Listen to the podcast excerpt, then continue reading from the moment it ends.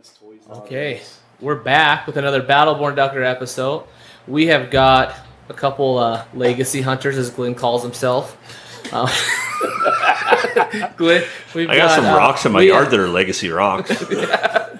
Oh man, yeah, we got Glenn and Nick. Between the two of them, they have hunted Southern Nevada for probably near to a hundred years of experience. It's a little bit under. They they they look they look younger than their than their hunting experience. But that being said, we're excited to have them on the show. you just you just insulted them by giving them a compliment. You realize that, right? yeah, that's they what look I do. younger than they really are. That's that's what I do for a living. There's a little bit of truth in it. though. I, I I tell people uh, truths that aren't truths in nice ways. I don't know. Anyway, so we got two good good guys on the show, and uh, we brought them in here today to uh, pick their brain about what they consider a good ethical hunter and everything involved in it. But before that, we'll we'll let them introduce themselves and just kind of give us a background on you know what got them into it and you know why they have a passion for it, and you know whichever one you want to go first. Um, my name's Glenn Franke. Um, I grew up in Wisconsin and started hunting with my father, who got me into this wonderful sport. Um, Was it duck hunting to start with, or just big game? Just duck hunting. It was snow hunting. well, we did a lot of that too, but that came after the hunt, duck hunting. But no, we never hunted deer. My dad never liked venison, so we hunted anything that flew. We would shoot it. Really? So mm-hmm. just upland, Yes, ducks, everything. How, how was it different from Wisconsin to here? night and day. Really? They're in an actual flyway and they have birds. Correct. Yes, we're in the. I grew up right on the Mississippi Flyway, and the main, you know, Mississippi River was seven minutes from my house, so it was very close. And we hunted predominantly pool seven and pool eight. Um, and pool eight is where we hunted late season for bluebills, ringbills, redheads, and at the time that I grew up, uh, started hunting, canvasbacks were you couldn't shoot them. really? Mhm. Oh, so that's really cool. Where you hunt now? Like, Yes. yeah. Every chance I get, I don't pass up on a canvas canvasback unless it's a hen. I try not. Try Yeah. to get the big, beautiful bull cans. That's something we're kind of spoiled with down here in Southern Nevada. Is we've got all those cans. You know. We do, but that's not always been the case. I think, you know, with conservation the way it's running nowadays, in our flyway, we've seen an increase in beautiful bull cans that we've seen probably in the last, what do you think, Glenn, eight years? You know, back on the management area years ago, you would see the cans, but not the density that we see today. Really? And you would see them towards the end of the season, so you knew that probably from December 30th until the end of the duck season, you were going to strictly shoot cans. We're shooting them now pretty much three quarters of the season. Yeah, we got some local Yeah. birds now. Yeah, we and really do. But I think what happens is the same thing happened. If you look at Overton, historically, you had they brought in some geese down from Reno, right? And so they, they throw the geese out there, and the geese so did so well in that environment that they overpopulated that environment. So they started moving into Vegas. So the goose population in Vegas is actually from Overton, and they've they've moved out. I think the same things happened with we have one of the best can areas in the United States up in up in uh, Ruby Marsh. Rubies. Okay. And so that that is one of the best can places Breeding, you'll ever nesting. hunt. So it's super amazing, but it can only carry a capacity of so much. And so once it outgrows that capacity, they're gonna move. And then we're lucky enough to we're close enough to to Elko that we can get some of that migration to the south later in the winter. And Elko gets cold pretty early, so they're gonna have to go somewhere. And so we're starting to develop habitats around southern Nevada that are places where ducks want to be. So we I know we spent we were talking about it today. So you guys help are helping with uh, project ours of clear, clearing the hard stem bull rush on some of the some of the stuff, and we're creating environments where ducks want to be and ducks want to stay. And so you're allowing those cans that they come through and they see, hey, this isn't so bad. And so if we can maintain those, we're going to start having better habitats throughout all of southern Nevada as long as we can maintain that a little bit. 100% agreed. Uh, Absolutely. that- And the the gentleman that they have up in Pahranagat now, who actually is a duck hunter too, that has really helped a lot. Southern boy, man. Yes. He's done a great job with that WMA up there. I mean, he's done a really, really good job with getting get it to where it's a good duck habitat, right? Spoiler alert: He's agreed to come on the show. Yeah, there you go. Yeah, I figured as such. Yeah. No, Rob's a so good dude. That's okay. Andrew's coming on too, so Yeah. yeah. So that being said, I think that's the one that, and we'll get back to introducing Nick because everybody wants to know who Nick is. But that's one of the big things that goes along with um, hunter etiquette is the giving back, and that's something you guys like.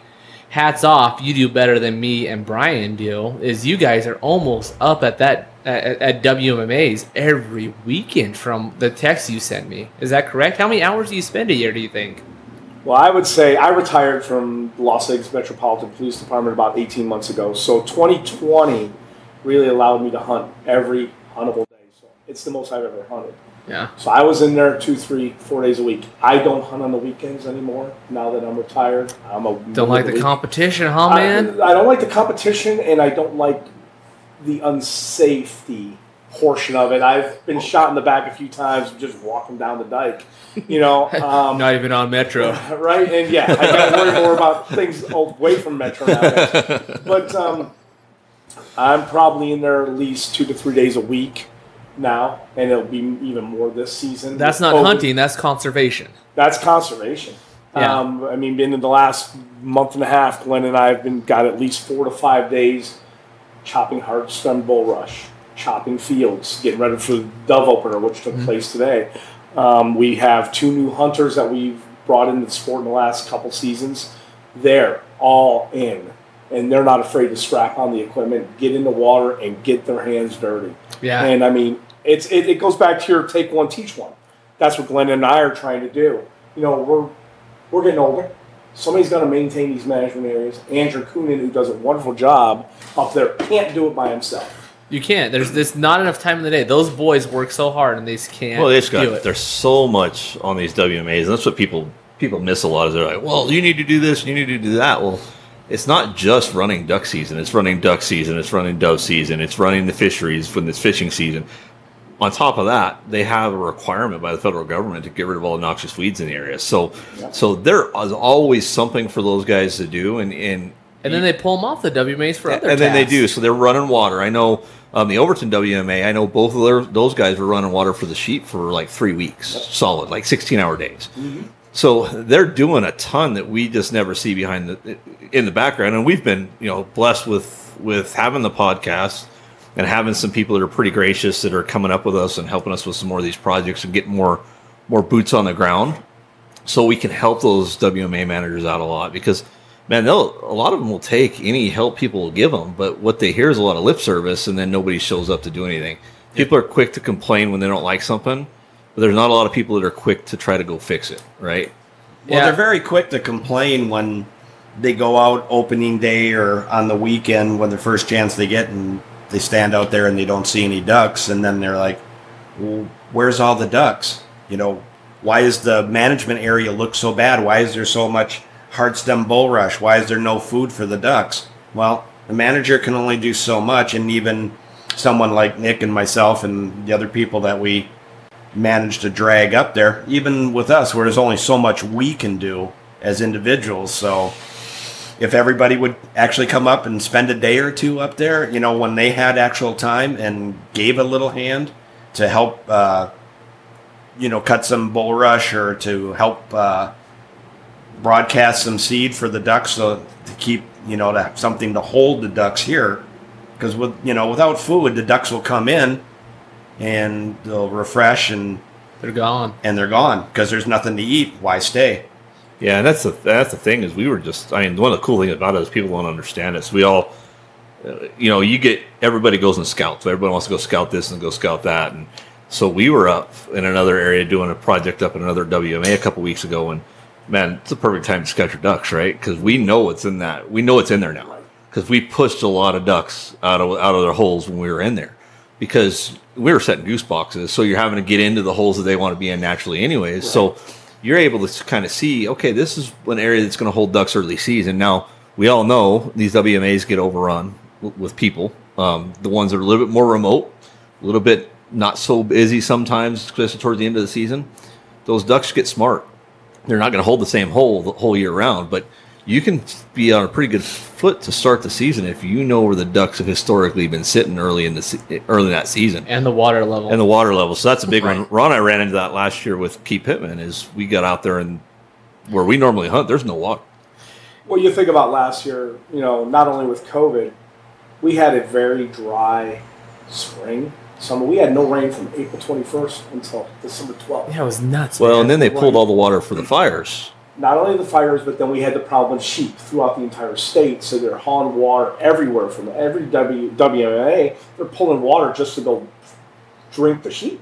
yeah, you know and so you had that which impacted uh, let's use Key Pittman for an example it impacted the opener big time i mean i got out there two days before the opener to set some things up for andrew and i was shocked at the water just in the last two weeks we've watched frenchie which had water in it yeah, it's bone dry today yeah. That's what someone was telling me. Okay, and that's in two weeks. But you look at Pahranagat. I thought Pahranagat had some good water in it today. And did you see all the ducks to the far south to the lower lake? That's another good example of management. Right, and then you know with, with the ranchers in the in, in the uh, Alamo area, they're pulling water to keep their cattle alive. Yeah. water their hay.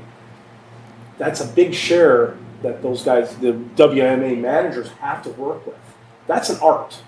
Well, it's tough for so Andrew's a state WMA manager, and and you know Pahranagat's a federal management area, and so they have two different sets of rules, right? So mm-hmm. the feds, that water is their water. Nobody can touch their water. That's their water. They own it. Nobody has anything to do with it. What Andrew's having to deal with is he's on a list of users, and he's not a priority user. So he kind of gets a little bit of water here and there, and then hopefully some's left over that he can make it work. I know last year, the day before opener, they hadn't even they hadn't even started filling Frenchie when we got there the day before opener. So, You had to go beg the ranchers. but what we were seeing is it was kind of interesting because the ducks were still sitting in the mud. there was no water; they're just sitting in the mud, and th- they're happy to do it. But you know, the areas that held water. I'm looking at. I was talking to somebody that's up in Reno um, yesterday, the day before. Must have been the day before yesterday, and and he was saying that they they don't know what they're going to do. There's no water. There there's nowhere to hunt ducks because all the primary hunting spots are are dry. They're dry. And you know they're in another issue, so they have those big fires up there. So any any water source they can use up there, they're using it. And then we don't have the rain, we don't have the snowpack that we didn't have that. And look at Lake Mead. I mean, it's Oh. it's it's ridiculous. I mean, and that's you know down south we get a little bit luckier because yeah, you may not have Key Pittman may not be great early season, but you have Pahranagat that you can hunt, or you have Overton that's usually pretty good. And Overton it doesn't take as much water because it's all it's all bulrush, right? Right. And everything's super shallow, so they can push a little bit of water in there. It fills those up pretty quick. But what you don't have is a food source that's going to keep the ducks there. So those ducks are they're coming. They're just coming to loaf on the water. They're not coming to feed. at uh, which one at, At Overton? Overton. At Overton. So well, he has. I, I was out there today. He had millet everywhere, and he had the sunflowers everywhere. but they cut them. They I guess guess 'em they don't have any aqua. Yeah, they feed. cut the, all the millet gets cut before duck season, so that's how because they're getting the bull bulrushes ready. So we don't have any long stem millet left, and there's nothing on that water for them to feed. And the ducks, I mean, and they mow it all down. So the cool thing about Overton is you got multiple seasons. You got dove season, you got duck season. They do dog trials out there, but during dove season they leave all that millet up, and as soon as that dove season's over, that millet's gone. So you know the ducks need if if you're going to keep them, they got to have a food source there, and that's one of the it's one of the toughest things for those WMA managers to do is is keep a food source that's going to to be keep a constant food source, whether it be um, sago pondweed or Japanese millet, you know, the- Goosefoot, it- things like goosefoot, something that would had a chance to come back. But then the problem is, is that they're always running low on You gotta water. keep water on it to keep uh, yeah. Right. And the other the other issue you have is you got to make those WMAs have to be multi-use, right? We can't just say, "Oh, well, this is a this is a duck hunting WMA." No, it's going to be a duck hunting. It's going to be a We're dove leave- hunting. It's going to be you can actually pull permits if you want to deal with a WMA manager to try to trap on those lands. And most of the WMA managers, it becomes an issue, right? Mm-hmm. So as a public, through NDOW, Well, that goes back to the public because they don't want people's dogs. Yeah, they don't want caught, so people's like- dogs. So Yeah. you got to be able to run your dogs on that land. So through NDOW, yeah, you can. If you look at the NDOW rule book, we can go in there and hunt it, or we can go ahead and trap it. But you have to have a permit from the WMA manager, and he doesn't want to do it because now he's got somebody's dog that got caught up in a trap, and it's, it's just a big nightmare. So these guys juggle a lot of balls Right. at the same and time. And then between like like uh, Andrew up at Key Pittman and Brady up at Kirch, they also have to manage for fish too. Yes. Yeah. Then that just adds one more Dynamic. hmm Well, I want to get back to what you said, Glenn, where you said that you're you're mentoring two. Um, they're in their twenties, two 20 year olds mm-hmm. essentially, and you're you're mentoring them, them the right way. You know, with with the hunting etiquette, is you're teaching them not only the hunting aspect of it, but you're teaching them the responsibility aspect. And one thing you said that I was like, oh, that's awesome, is you said you can spend one day a week. You know, and I guarantee if you go up there and talk to Andrew, and you say, hey, I'm going to be up here on Tuesday. You have something for me to do. That guy has an endless amount of tasks for you to do. Absolutely. And so you don't have to go up there with the wind group. You don't have to go up there with another NGO. You just have to show up. And I, that's probably what y'all started doing.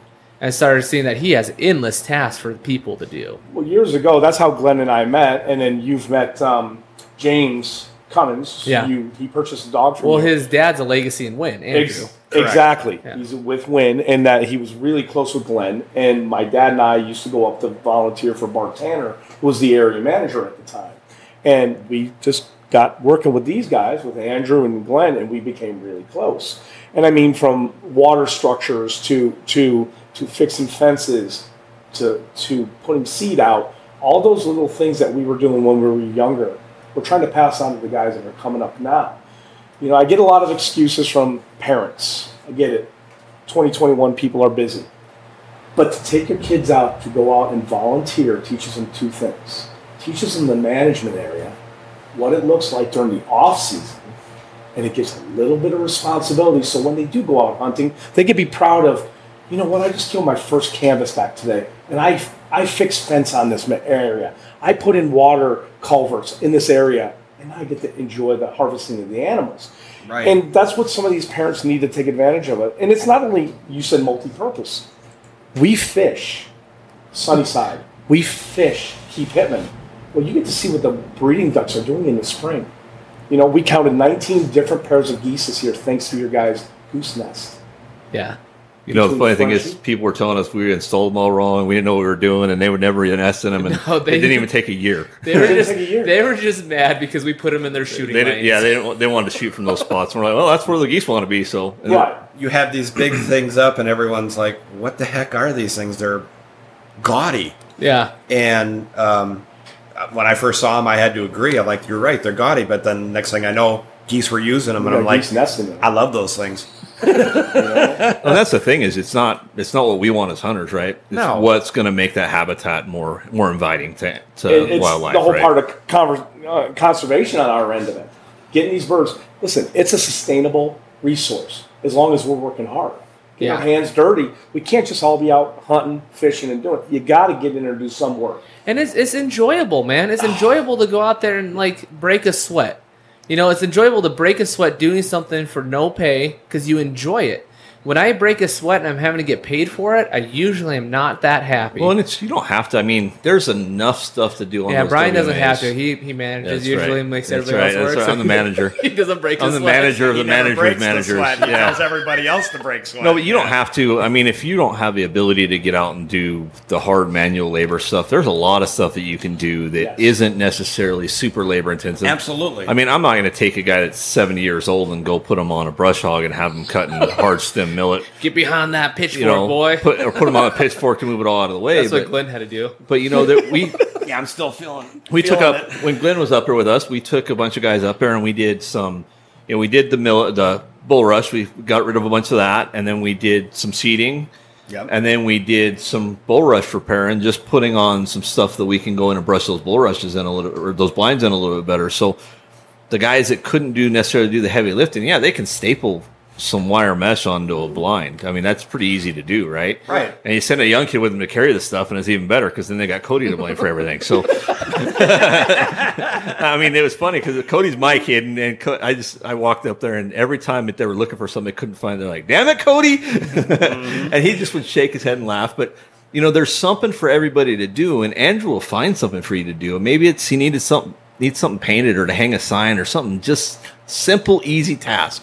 They don't. They're not all difficult. And Or then- hey, can you walk wow. the management area and just pick up trash that the fishermen left? and that's Or- but and that's not only that, but going through the blinds because during the course of the hunting season, people leave stuff, whether intentionally or unintentionally. It happens. You know, I get it, but I've I gone up there numerous times. Pick up your crap. It's pretty easy. pick Yeah. up your stuff and take it home with you. It's real simple. But we go up there plenty of times, and I would see Corona bottles in the blinds. I would see shell casings. chewing tobacco cans, Chewing tobacco sandwich cans. bags. See, and I'm okay with the sunflower season and chewing tobacco. Uh, I draw the line, and, and we, we need to be doing a better job as of enforcement. Is there should be no alcohol in a blind on a WMA. Absolutely. Period. not. End of story. Yeah. You're dealing with firearms. A, it's illegal. I mean, uh, that's one of the first things you learn about handling Right. firearms. You cannot be drinking and handling a firearm. Right. So we've got these people, and I, I saw it at Overton this year. I was doing a hunt, and I was on the, my ball was ball 75 out of 75. So we were going to be last draw. That's the one I usually get. and it was I mean it was it was packed packed. I mean like the worst I've ever seen it in Overton. I've seen it pretty packed. Like Corona packed. Yeah, it was Corona packed, and, and the reason I say it is because my kid and I decided to go home because there were literally guys with no waders, no camouflage, no dog, two coolers apiece going out to a blind, mm-hmm. and I'm like, dude, it's just gonna be stupid. It's not even gonna be worth hunting it. All right. I mean, Is I that a rule in WMAs? No alcohol? no, it's it's a rule handle a firearm. There's Well, laws against right. being intoxicated with a firearm. Exactly. In possession of a firearm with with alcohol is, is illegal in the state of Nevada.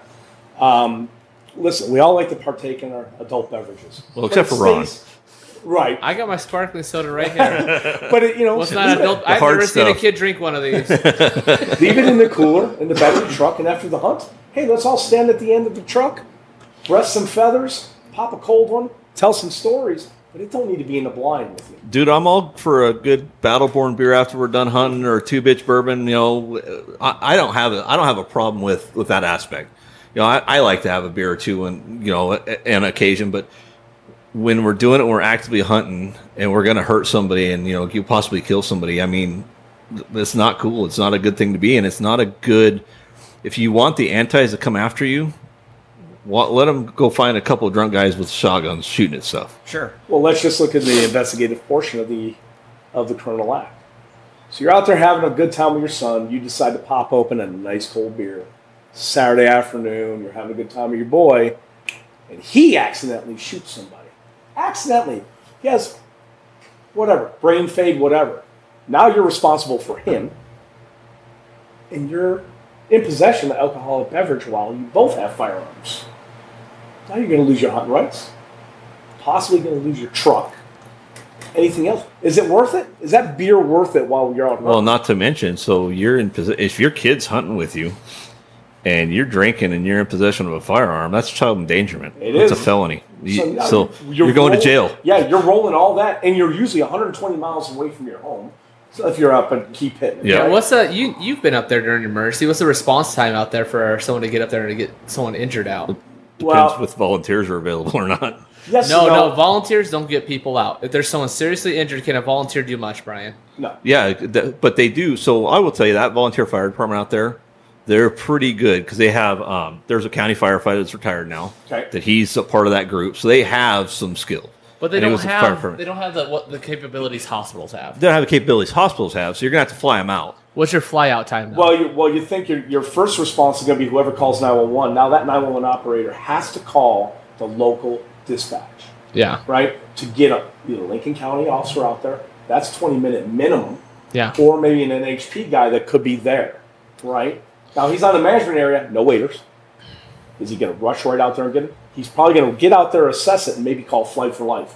You're talking 25 minutes, And then flight for life, you're looking at another like it's going to take them at least 45 minutes to get out there. right? Am I right, Brian? Is that a correct yeah, estimate? well, but what they'll do is they'll start them. So the way it's, the way it'll work is, and they have some volunteer trucks out there. I know they have one right there in Hiko, Okay, but um, it's part of the same fire group.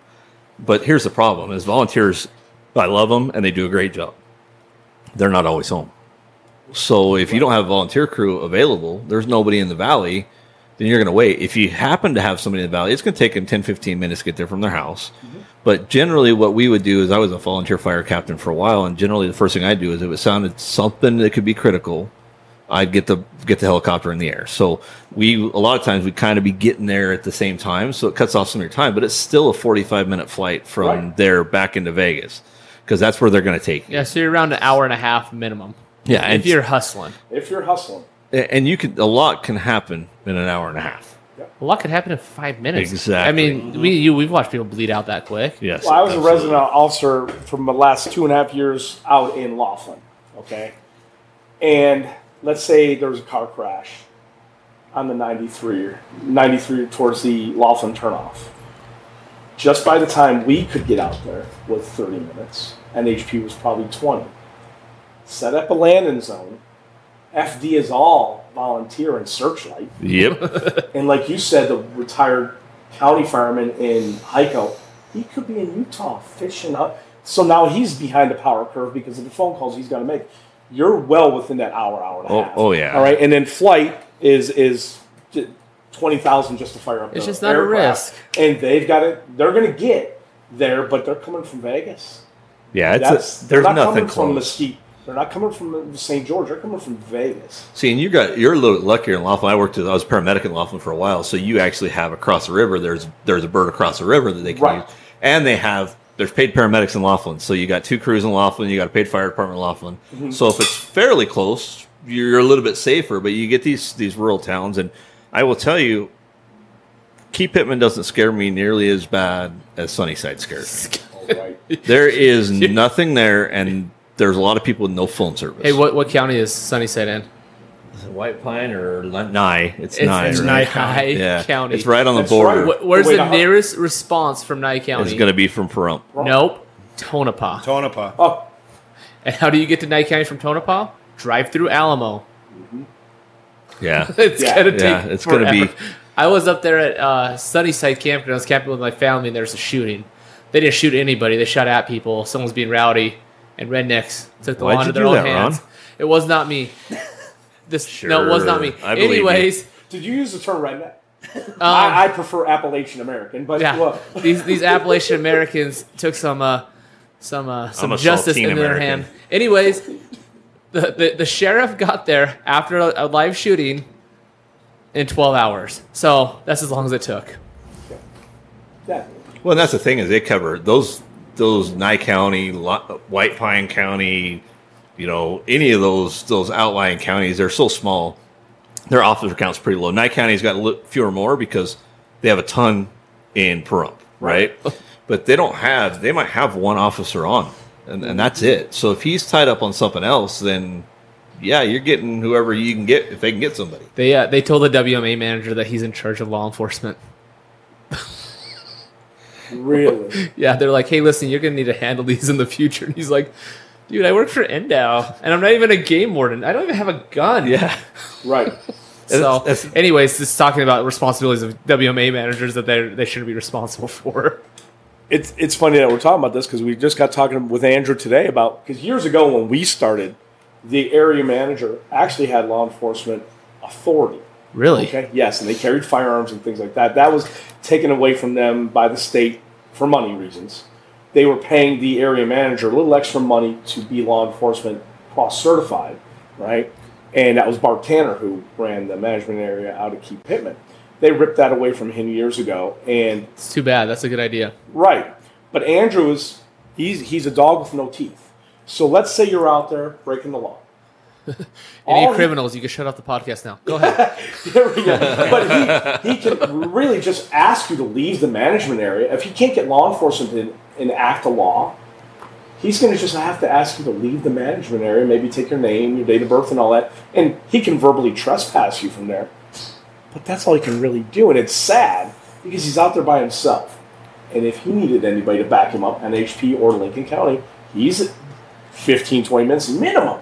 Right. And he's not going to get in a fight with a hunter or a fisherman, right? But lucky for him, he has like people like you that are always out there, and he can be like, "Hey, Nick, will you come talk to this guy?" And I have. Yeah. Well, and it's tough. I mean, these guys, Brady and and uh, Andrew, they're they're the rural, remote guys. You know, Right. um, you've got Benny and Overton. Really got it. He's got. They're pretty like good. cowboys, man, like Wild West. But Benny's got it really good because we've got resident officers out there. So Right. you got two to three officers on per shift, and, and depends on whether you have a sergeant or not. You have NHP that's resident in the area, Mm-hmm. and we have a game warden that actually lives on property.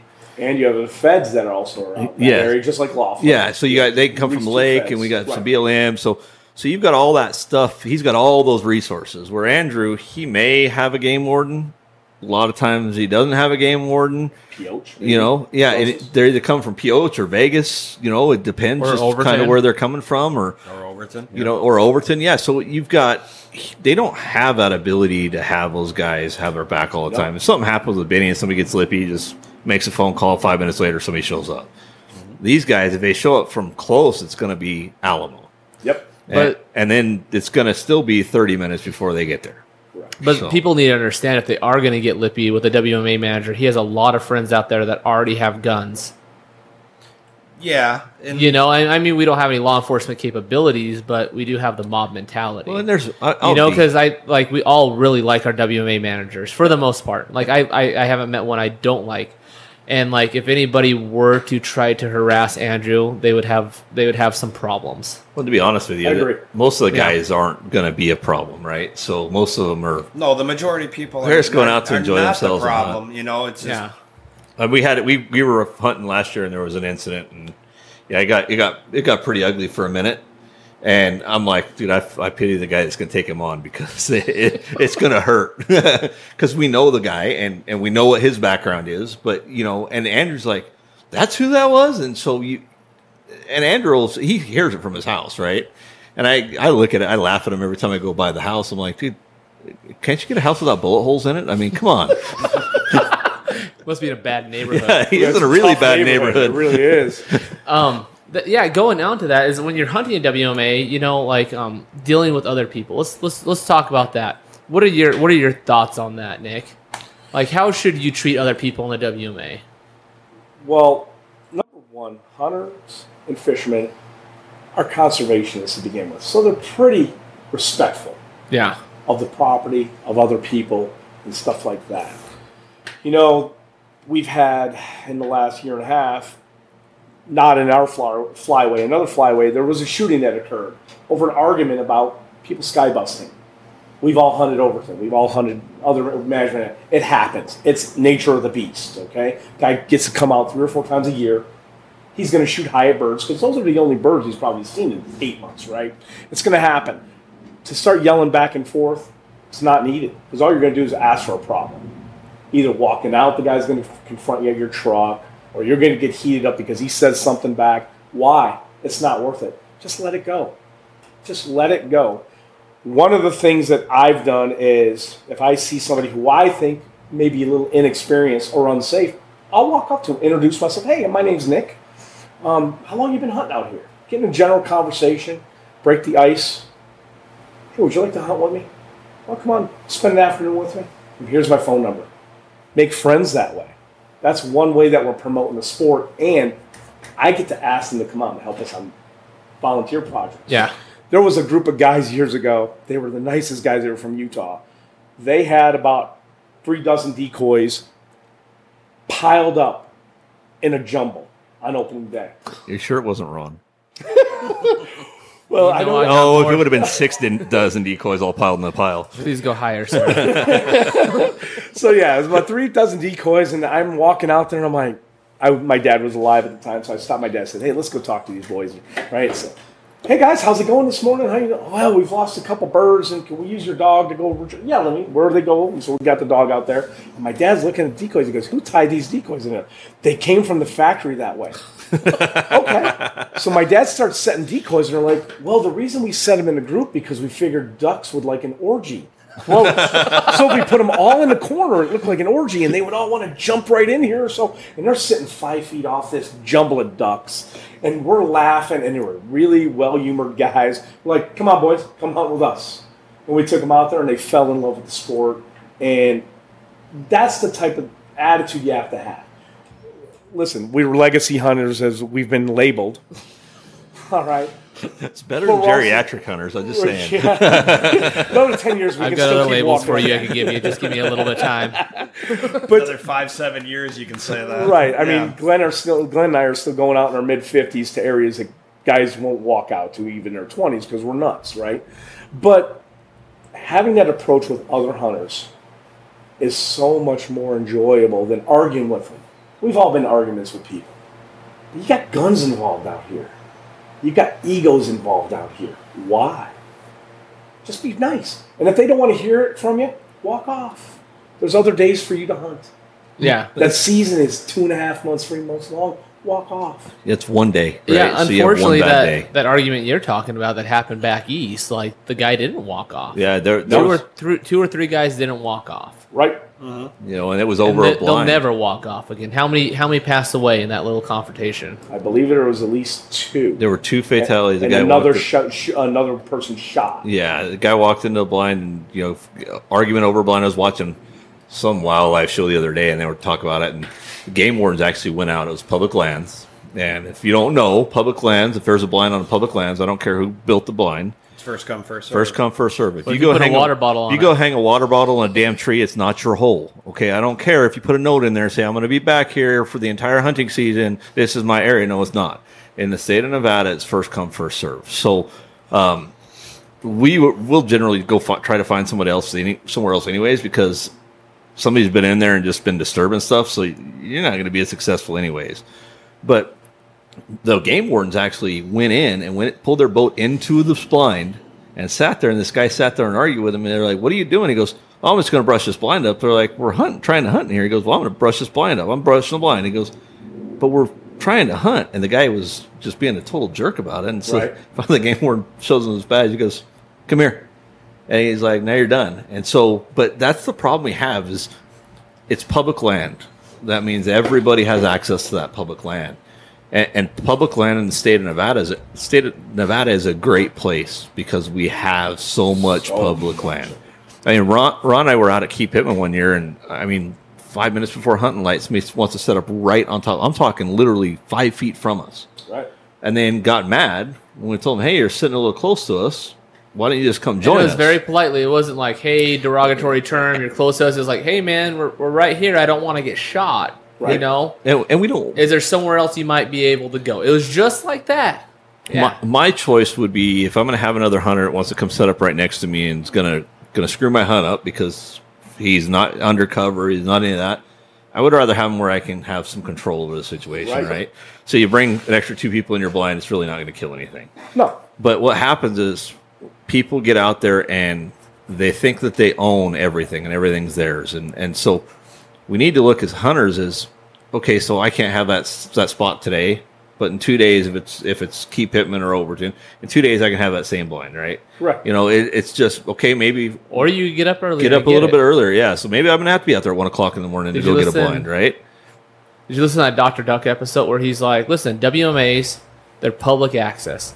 You know, it's competitive. And I like the competitive drive on it. If you can't handle the fire, y- you know, if you can't handle the game, get out of the fire. Right. And he's like, go hunt public. People would you know, kill. You, you don't have to get up early to hunt public. Or you don't have to get Private. up private. Yeah, you don't have to get up early to hunt private. People you know? would kill back in Texas, Oklahoma, South Dakotas. They would kill to have the public lands we have in Nevada. Oh yeah. And and you know how you're going to ruin that is get all the public lands closed because people can't play well in the sandbox They together. just can't get along over silly things. Or just understand it's a WMA, and you're going to have skybusters. You're going to have people that don't hunt well, and that's just the the game. You have people that are going to walk up on you. you have brand new that- people to the sport that don't know a lot about it and Yeah. but you know want to try it out so you know it's it's a learning experience for everybody and that's for me a lot of times i get up there like 20 minutes before shooting time and i do that specifically so when i walk i have an idea where i want to go and as i walk out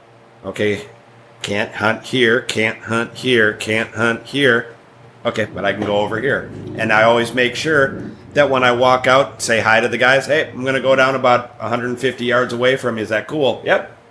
All right. we kind of do the same thing. We call it the checkerboard. So we'll look. Right. We we may pull a blind and we'll look and kind of see who's around us and see whether that's where we want to stay. Um, because especially when you start getting a really busy WMA, you can make or break your hunt by who's hunting around you. But for me, I think sometimes you just got to look at the humor in the whole thing, right? So I had a guy, we're hunting Overton, and we had two guys across us. They were doing the classic sky bus in and just shoot. They, I was on one pond and they were jumping, running down the dike and shooting onto my pond at pintails on my pond. Just crap like that, right? So you're already like, oh, come on, really? I just want to shoot a couple birds and go home, right? Right. And all of a sudden, we look across the way, and I, we had Scott, uh, Scott Cody with me. I think is who it was. I think uh, Scott's buddy Stubbs. I think we were on this blind, and so all of a sudden Scott goes, "Are you kidding me?" I'm like, "What?" He goes, "Look at that!" And literally, there's these two guys in that hard stem bulrush. They're standing there. You can completely see their silhouettes, but the ducks couldn't see their silhouettes because they each had a palm frond held in front of their face. It was like it was comical. I'm like, it's like the old cartoons where the guy hides behind a tree, right?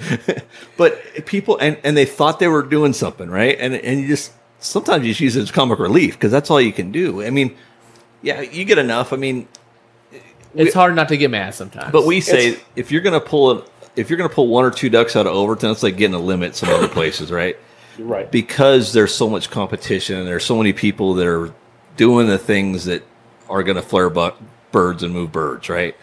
So it's tough. It's a tougher thing to do. Key Pittman gets a little bit better, but it gets it gets a little bit out of control over there, especially early season. it can get a little out of control. But then, like I said, you know, you also have the people who aren't really familiar with hunting, so they're not exactly sure what they're supposed to do, and you know how you need to stay in the blind, watching the birds, trying to keep as well hidden as you possibly can.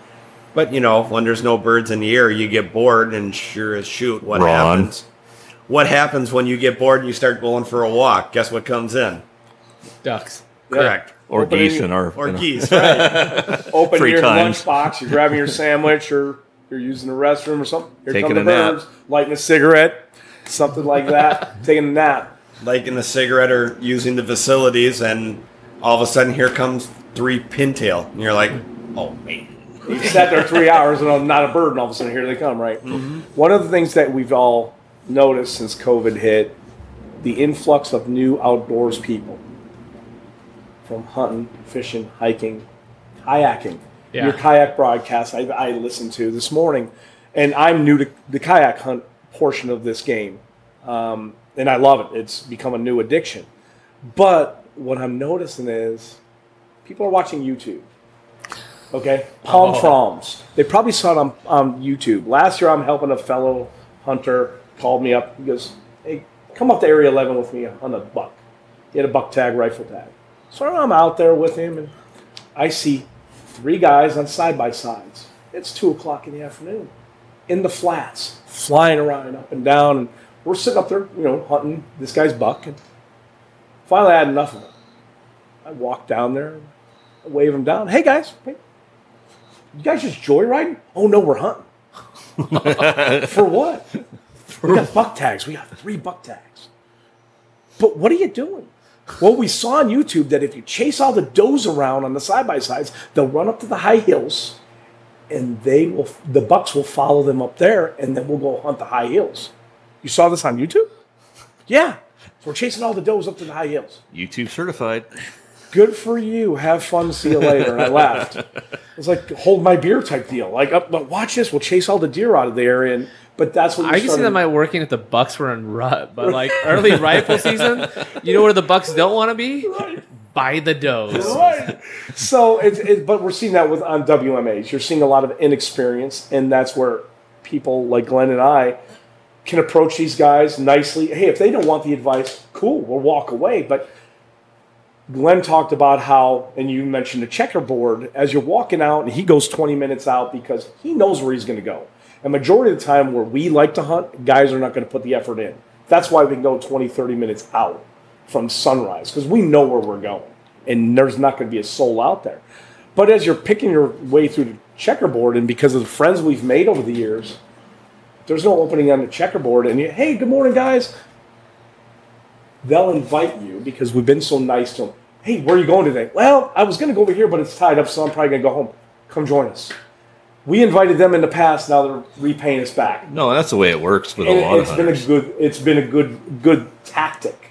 and it's just about, and it's not not you shouldn't. You're not going out of your way. You're just being good to people, right? So if we're good to the other hunters, it comes back to us. I mean, if we talk about, you know, we got to make the hunting gods happy, right? So Right.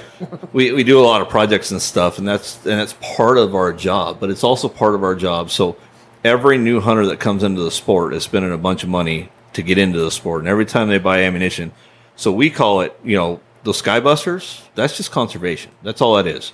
Because every round Big is money putting tax money is. back into our pockets so we can do better jobs of these these management areas, right? Mm-hmm. So yeah, you can get mad at them, but if they go through five boxes of shells, man, that's a lot of conservation money coming back at us. I mean, especially these guys want it. They're Especially the way shells cost right now. well, yeah, and they're and they're going on YouTube and they're them. like, oh, if you oh, can find them right now. I, I've, I've never hunted before, but I'm going to go buy a case of bismuth and a brand new Benelli, a- and I'm going to go hunt some ducks. And they go through an entire case of bismuth and get two ducks. Right. You know, and so that stuff's all expensive. But the good thing is the way the tax system's set up, that that money all is coming back to the wildlife programs. Correct. So so it's a it's a good thing. So yeah, you get mad at them, but at the same point, you think about it. Hey, man, that, that that's a lot of conservation money we're getting back out for those guys, right. and, and they don't know, right? No, and a lot of times too, if you walk up and you're, you know, treat people like you want to be treated. Age old, Yeah. you know, approach them and say, hey, you know, just talk to them. And sometimes they'll just be a jerk and they don't want to. But most most people are like, well, I don't know anything about sport. Well, guess what? I'm a legacy hunter, so I do know the sport. I've been doing it since I was 12 years old. Well, you with, know, with your my father. attitude, like like you should you should be more grumpy than anybody else out there because you've been out there for years and you Disagree own. with you. Well, the, the- like stereotypically, like he has out of everybody, he has the most right to be arrogant and salty egotistical. Yeah, the, the salty hunter, but he's not. He's he's Who said he's I wasn't? No, y- you did, man. I just watched the words come out of your mouth. Anyway, understand the words are coming out of my Yeah. mouth. So, but he, he doesn't. He's still like he's still talking to people. He's still educating. He's still pulling people in the conservation world.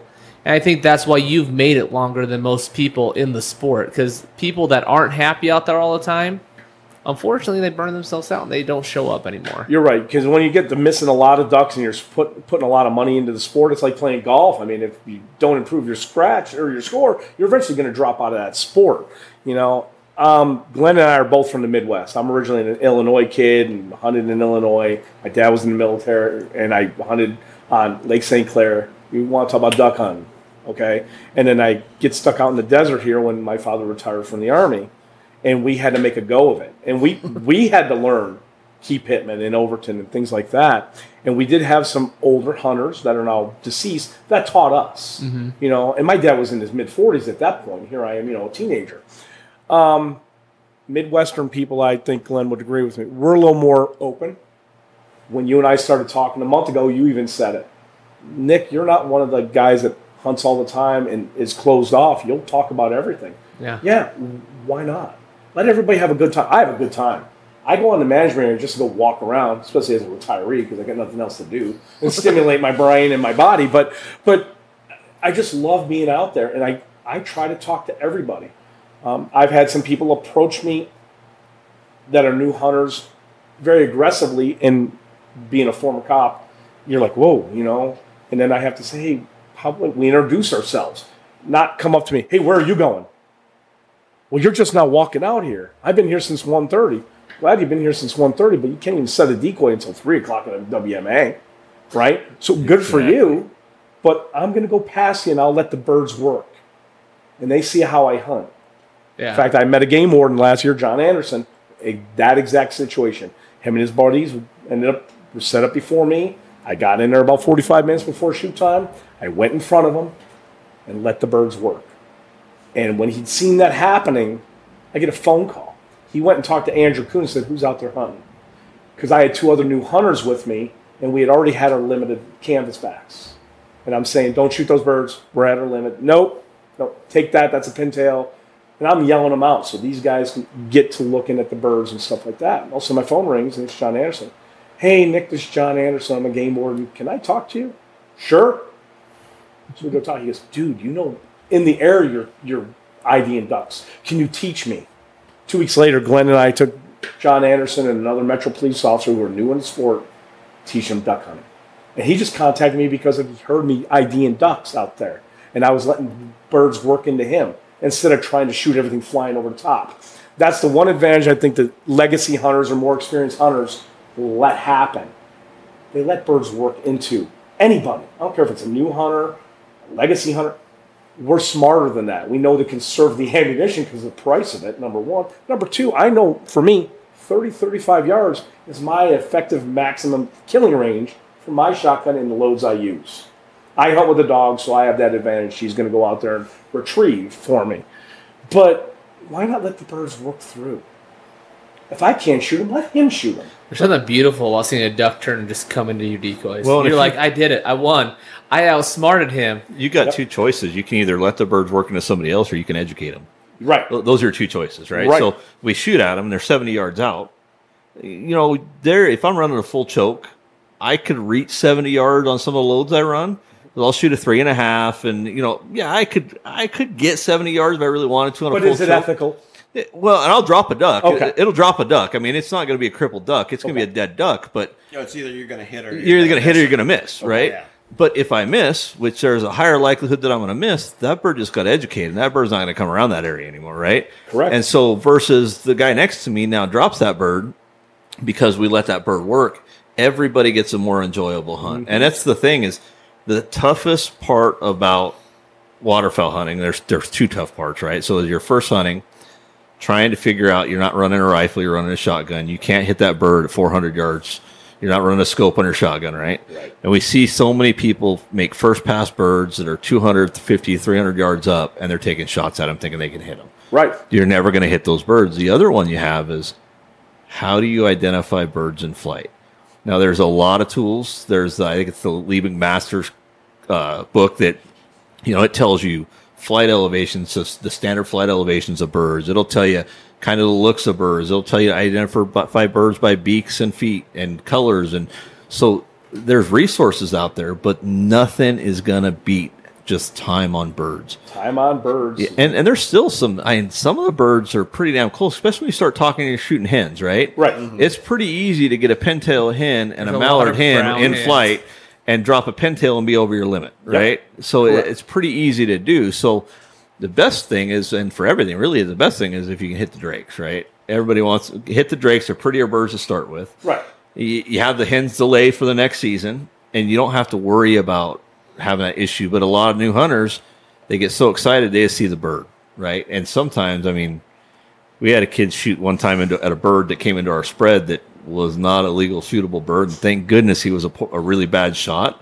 But he, we literally had teal. We just dropped a teal. The smoke hadn't even cleared the water. The teal were still in the water, and it was an ibis came landed right into the middle of our decoys and he sees a bird and it's game on it's in our decoys but and, you can't fault them but you hate to see a new hunter get in trouble with a game warden because they made a mistake but it's better right dell's really right dell's a classic of this he won't shoot a lot of birds if he doesn't know exactly what they are he's not going to shoot at them and, and you can see it's a duck. You can tell a difference in flight with a duck. You know, duck and a goose. I mean, it's pretty easy to tell. Okay, that's a duck. That's a goose. Species is a different thing. And he's like, well, I don't know if I can shoot that or not, so I'm just going to let it go. It's a smart tactic. And then when he knows what he's shooting at, then he drops the bird. You, you're never going to go over your limit that way, right? Nope. So that's the thing I think with with getting ex- guys in with experienced hunters that have been hunting a while is we can tell them what to take and what not to take. Right. And so then they take the bird and they drop it, and now we can identify, okay, that's a teal, that's a green winged teal, or that's a mallard, or you know, that's a, a pen pen hen, right? So you can do all those things, and they can get to see them, and they saw them. Now they saw them fly. They saw where they were coming from. They Right. saw where they're making the first pass from. But it doesn't do you any good if you're shooting these birds sky busting because the flight elevations in these books are based on that first initial pass, that their traveling path. Mm-hmm.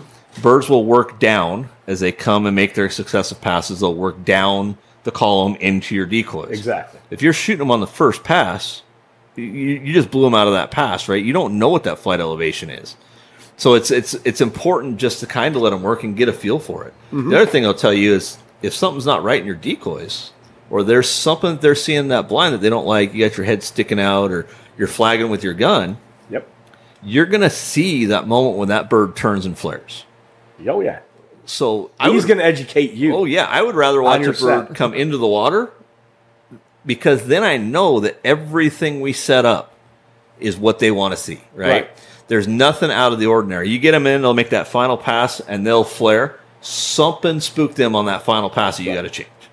And so it's the other thing with new new hunters is it's just teaching them those things. I mean, Or how maybe many- the person moved a little, you know, trying to grab their get ready for with the or gun. oh, there's a duck over there, right? And and so my favorite is they, they new hunters are notoriously slow. It's hard to get them up on the gun, Right. So they cheat. So they stick their gun out of the blind and they're waving it around the whole time. Well, what do you think a bird's going to do? Right. It's a flag. or they or they're It is a moving flag. themselves as they're Yeah. watching the bird, and that's just that's all the that's all the duck needs to see. Once it sees that, it's gone. Yeah, it's not it's not normal for him. And Neil Gannon was talking to us on one of, I think it was on the last podcast we had with him, talking about people set their blinds up, but they don't cover the tops. They don't brush over the tops. Right. And so a duck's flying over. All he sees is a big black hole where there shouldn't be a big, big black hole, and it's a square hole. That's not quite right. Right.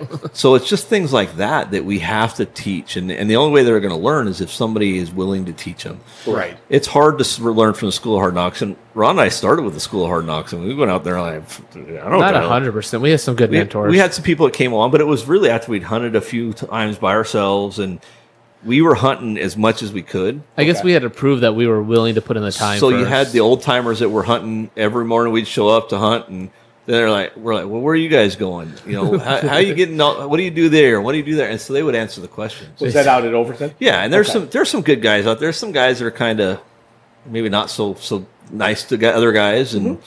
you know, there's some guys that I certainly would not send a new hunter with Okay. because there's some things that probably aren't as ethical as they should be. Agreed. Um, and so, you know, you, you kind of limit who you are, but there's a lot of good guys out there that are willing to teach you. I mean, we first started in the podcast, Preston, we, we met our, this Preston, and he was met on Facebook because he's like, listen to our podcast. The next thing you know, he's like, hey, anybody that wants to go hunting, it's never gone. I've got the guns, I've got everything. Come in and get in the blind with me. Shout out to Preston. He took me dove hunting today and shot a limit, the little punk. Yeah, Preston, but he's he's a good kid and he's doing it the right way. You guys are doing it the right way by getting people out in the blind. Well, I think that comes back to you know ethics, like and like um, I I, I started out the podcast talking about um new hunters, but it, it applies to old hunters too. Like an ethical hunter that's been in the sport a lot has the responsibility to teach the new hunters. It's the way we, we just keep the sport going. Yeah, You know, and we're losing kids all the time because sitting in a blind for four and five hours is not easy for anybody to do. In the And- cold. In the cold, and nowadays, instant gratification with with games on computers and the TV shows that are on TV. These kids are they're not used to being in one spot for more than 20 minutes without being stimulated in some way. Well, that's not going to happen in duck hunting. You guys have been out out there, man. It's five hours and we've seen three birds. You know, but we get the camaraderie portion of it. You know, going back to the sky busting portion real quick. Glenn and I grew up in the days of lead, lead when lead was legal to shoot. So those 60 yard shots were possible and killable. And then we went to steel, and all of a sudden you're like, oh Lord, you've limited me. And that took that took quite a few years to Yeah, Learn Wisconsin that. was one of the very first states ever to go steel. Okay. So I had one year to shoot lead. all your fault. well, we're Glenn. getting we're getting lucky. All the state of Wisconsin. We're getting lucky now that you know there's there's been so much advance in, Oh. in ammunition technology, Yes. right? So you've got you know I shot bismuth a couple boxes of bismuth the last year, man. All you got to do is get near a duck and this thing wads up. someone I got mean, their stimulus check. yeah. no, we were going we were going up to, to hunt what should have been a really great hunt and had a crappy hunt because there were no birds because it was like 85, 90 degrees out. Mm-hmm. But you know that ammunition's are really good. If you can afford the tungsten, the tungsten's gonna it's got a lot of, of power, so it's gonna carry a lot of that that velocity, that muzzle velocity, that momentum through those Correct. eighty yards, right? Right. You've got The technology and chokes. boss boss went through and you know they have said oh bismuth is great but it's not uniform so we're gonna we're gonna copper coat our bismuth and so so it's gonna be a smoother flight and so it's gonna have more penetration it's gonna kill more ducks and the reason he invented that ammunition is because he got tired of seeing crippled ducks so he didn't think it was ethical to ever have a crippled duck and so he made it his mission that there would be no more crippled ducks if you're shooting his ammunition Right. and so there there are those options. Now, Mm-hmm. the cheapest option is going to be to shoot steel, right? Everybody, and even steel right now is Well, ridiculously shooting lead's the expensive. cheapest, so. Well, you can't shoot lead though, so you can. It, No, but you no, but you can practice. Because of Yeah. and the best ethical thing to do is just go practice and get to get the rounds that fit your gun, your choke and everything, and you know I'm deadly at this range, and wi- work within that range. well, you don't you don't you don't have to go out and buy a Another 12 good ethical tip. You know, know your gun. Know your gun. know well, your that's what- ammunition. pattern it and pattern your gun with the because not every ammunition shoots the same out of Every choke. every choke. Right. or every barrel. So the choke, and you change one of those elements, you change an ammunition, or you change a choke, or you change your barrel out. It's going to be a whole different gun, and you know, it's just man, it, it's it's tough because you got all these guys that come in brand new into the sport, and every hunting's kind of a macho thing a little bit, right? So you got all these guys that are alpha males going out there and hunt. So I want the 10 gauge and I'm going to shoot three and a half inch shells. I'm going to shoot the hottest load I can with a full choke. And that's great. Some guys that, that works for them. I would never shoot a tw- 10 gauge because I don't see the point in shooting a 10 gauge. We'll see. I like a 12 gauge and I'll shoot a lot of times I'll shoot three and a half just Okay. because I'm comfortable with the three and a half, but they don't bother me, right? It's not a, a thing of, oh, I got to have a three and a half to reach out there. There's It's two things Brian can't do: is wear Crocs and shoot a 10 gauge Yeah. because he's too much of a girl. too much of a girl. Look at your Crocs. I guess you gotta have you gotta have the right color flag for the Crocs, and I just don't have one of those flags yet. So. but no, so dazzle your Crocs once. but we know guys that go out with four tens and drop ducks all day long, and they're lethal with a four ten, right? And we know guys that shoot nothing but two and three quarters. You know, and and so you don't. That's have to- you. Two That's three him. quarter number fours. What what type of shell? Remington. Is it the green ones? the fast ones? The hypersonics. No. The cheap ones? Uh-huh. See, I like a three and a The half nitro inch. steel. Not the cheap one, not the Oh, the sports nitro one. steel. I got a Nitro case steel. of those that this last year I bought that I haven't shot yet. 12 gauge, three and two and three quarter, What number choke? four. Improved cylinder. This the standard like this like It- came I- with a gun. Yeah. I never took it out. It was an improved cylinder. I just left it in. See, and I'm usually I know Have it. you have you tried to take it out recently? You- Do you know if it's gonna come out? Yeah, it comes out. okay. Is it welded in there? I have a gun like that. Well, it's not my old A5 Browning that was the 32 inch barrel that was full choke. yeah, What which I, we both still have. what I grew up shooting um, redheads and bluebills and ringbills and the stumps of uh, Minnesota and Wisconsin. So did you pattern that specific load till you're like, this is a load that shoots the best out of my gun? Actually, no. When I first, I used to use Federal because back in Wisconsin, Federal was very easy to get because it was manufactured in Minnesota. So where I grew, it was hop, skip, and a jump from where I grew up. When I came out here, couldn't find Federal. All I could find was Remington Nitro Steel. so that's what I started using, and I just got good with it. And then when my um, Browning finally said, "Glenn, no more," I'm retired. Apparently, you're not. So um, I went and I bought a Beretta, and uh, the first couple times I shot it, I couldn't hit diddly squat with it, and I was like, okay, I got to get a bunch of other, you know. Um, I borrowed, I think, some shells from you and some from Andrew Cummings and a few other friends, so that way I wouldn't have to spend so much out of pocket Yeah. and I patterned it with that gun, and I found out what worked best with it. T- two and three quarter, number four, nitro steel. That is nuts. See, and uh, for me, I mean, I, sh- I, my favorite round is is Remington, but I like the hypersonic. So 1750. Some guys hate it because they think it kicks too hard, and I, I don't even to me, me it does, I don't even notice it. I don't know the difference between that or shooting any of the other ammo that knocks I my shoot. Crocs off, man. But I'll but I'll shoot I'll shoot number twos for everything all year long. I'll shoot geese with number twos. I'll shoot.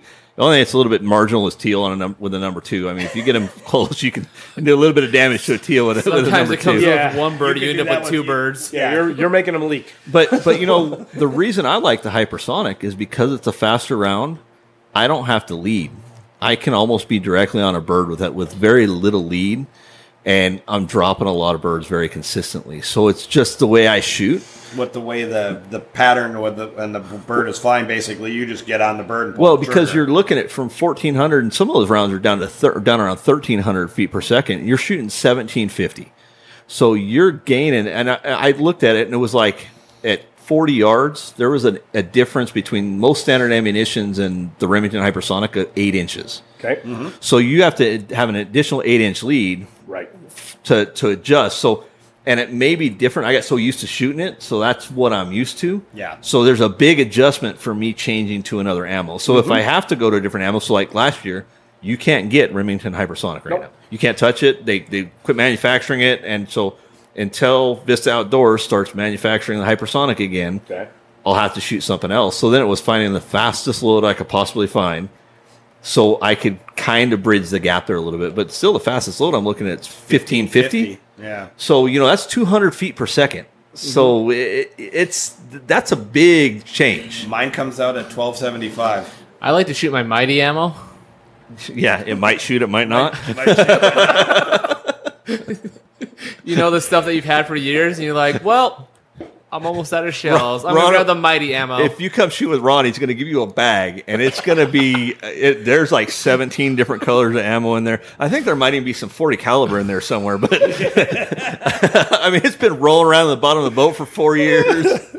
it might shoot, it might not. But it's One's a 20 gauge, one's a 12. 16 gauge, yeah. No, when I was back home, um, I was going through some of my dad's old ammunition, and some of it is older than I am, and I was still shooting it. And not only that, but then as I was pulling some of it out, I actually found some that were still the old paper cartridges. Oh, really? Mm-hmm. the old Peters. Yeah, that's Yeah. why he used to wear a shell vest to keep them here, so that They way when he was in wet. the water, they wouldn't get wet. Do you know what I did just like yesterday to make sure like the new hunters that I give them? Shoot the- at your neighbor's house again. No, I didn't do that.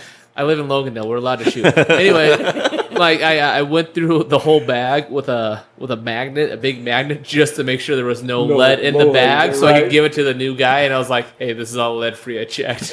well, and, and that's the thing is it's just I mean the, with the new rules, but I tell you that older ammo, you can shoot that old ammo for a really long time. The powders were different, the primers were different. Oh, yeah. They held up better. The new modern ammo, you're not going to be able to shoot it after 15, 20 years. It's just not going to be good ammo. And if No. it does shoot, it's not going to be consistent. No, Have you ever had the like one of the mighty shells? You'll like pull the trigger, it'll be like. like I had it a- ignites uh, a little bit enough just to like make s- the BBs fall into the water. yeah, the the BBs come right out to You the got end to of the barrel and then yeah, you drop got to right you got down. to tilt your gun out to get the barrel, the BBs to roll out. you're throwing the BBs at the bird at that point. Yeah. Now, who was making the ammo there probably about 15 years ago, Glenn, when you, was it Sportsman? You'd pull the trigger and it looked like confetti coming out of the end of it. I mean, it was cheap for steel. It was cheap. That it was, like the expert, wasn't the it? expert. Thank you. Right?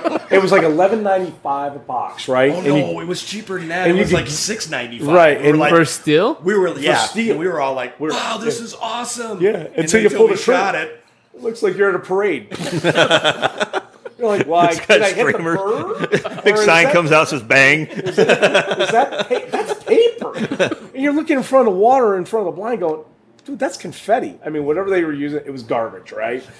And uh, they've improved the ammunition over the years. I'm a, I'm a, I'm a tried true heavy metal guy because of the gun I like to shoot, and I shoot a Gen One Franchi 12 gauge, and I shoot number fours year round. yeah. All right, and What it, choke? It works. Uh, I use modified, and Okay. and it works great for me. And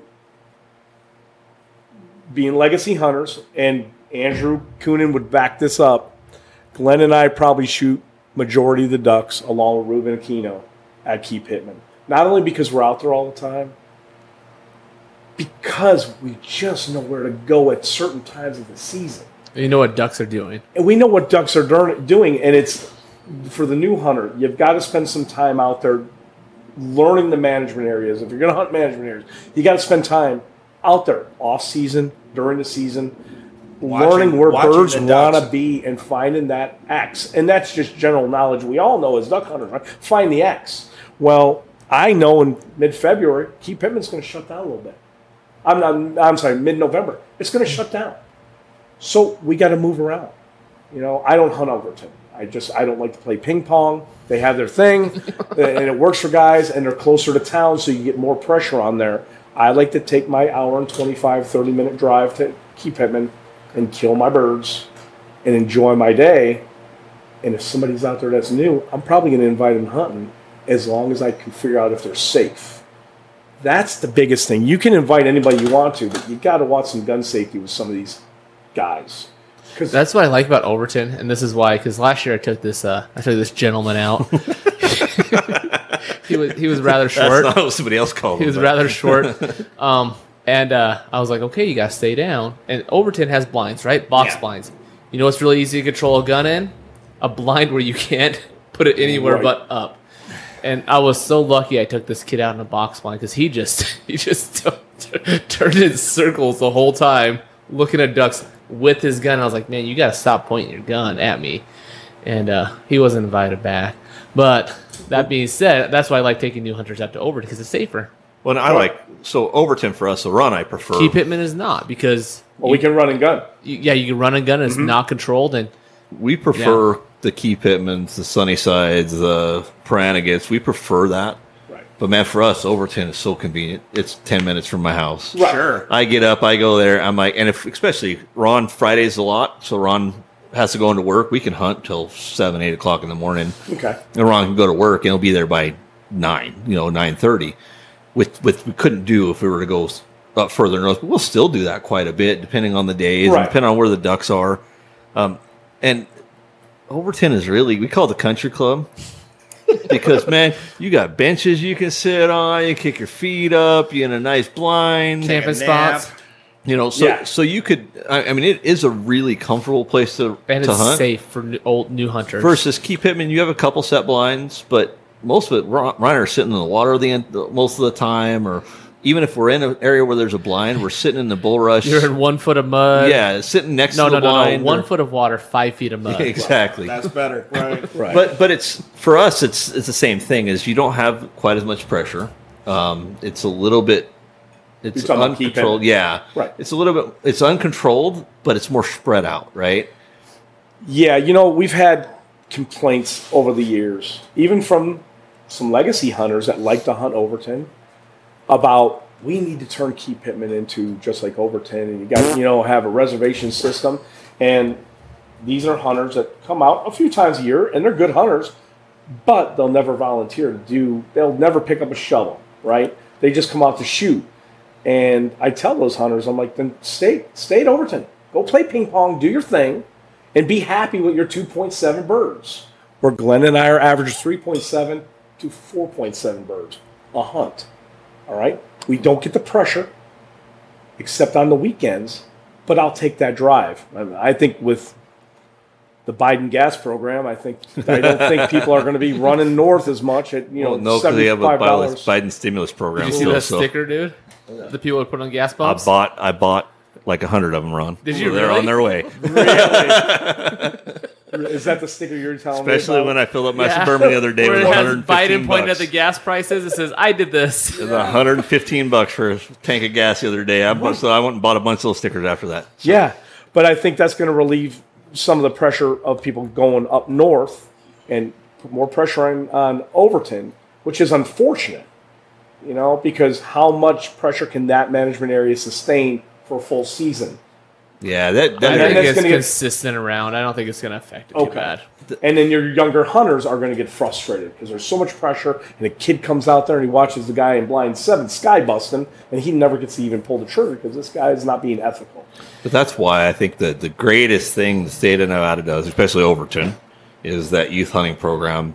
Yes. Two weeks before opener and two weeks after close, it gives those kids a chance to come out with nobody else being allowed to shoot. And if we do it right, we bring experienced hunters. Let those kids get into a blind with an experienced hunter. Teach them to do it the right way. Get them on birds. I mean, this last year, I mean, I had I was I had my oldest boy with me. Okay. And so he was 17 at the time, and he had a couple of his friends. They were all they're all seasoned, experienced hunters, right? Okay. But they still they're kids, right? They get a little anxious. They want to shoot a little bit early.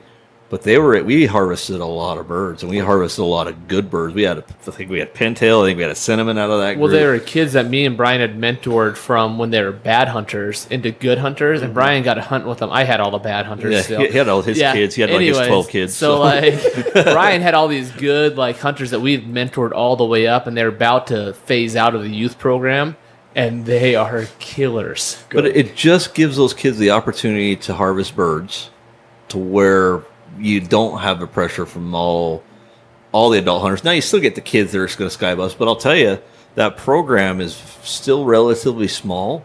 You can still spread out away from guys quite a bit out Okay. there.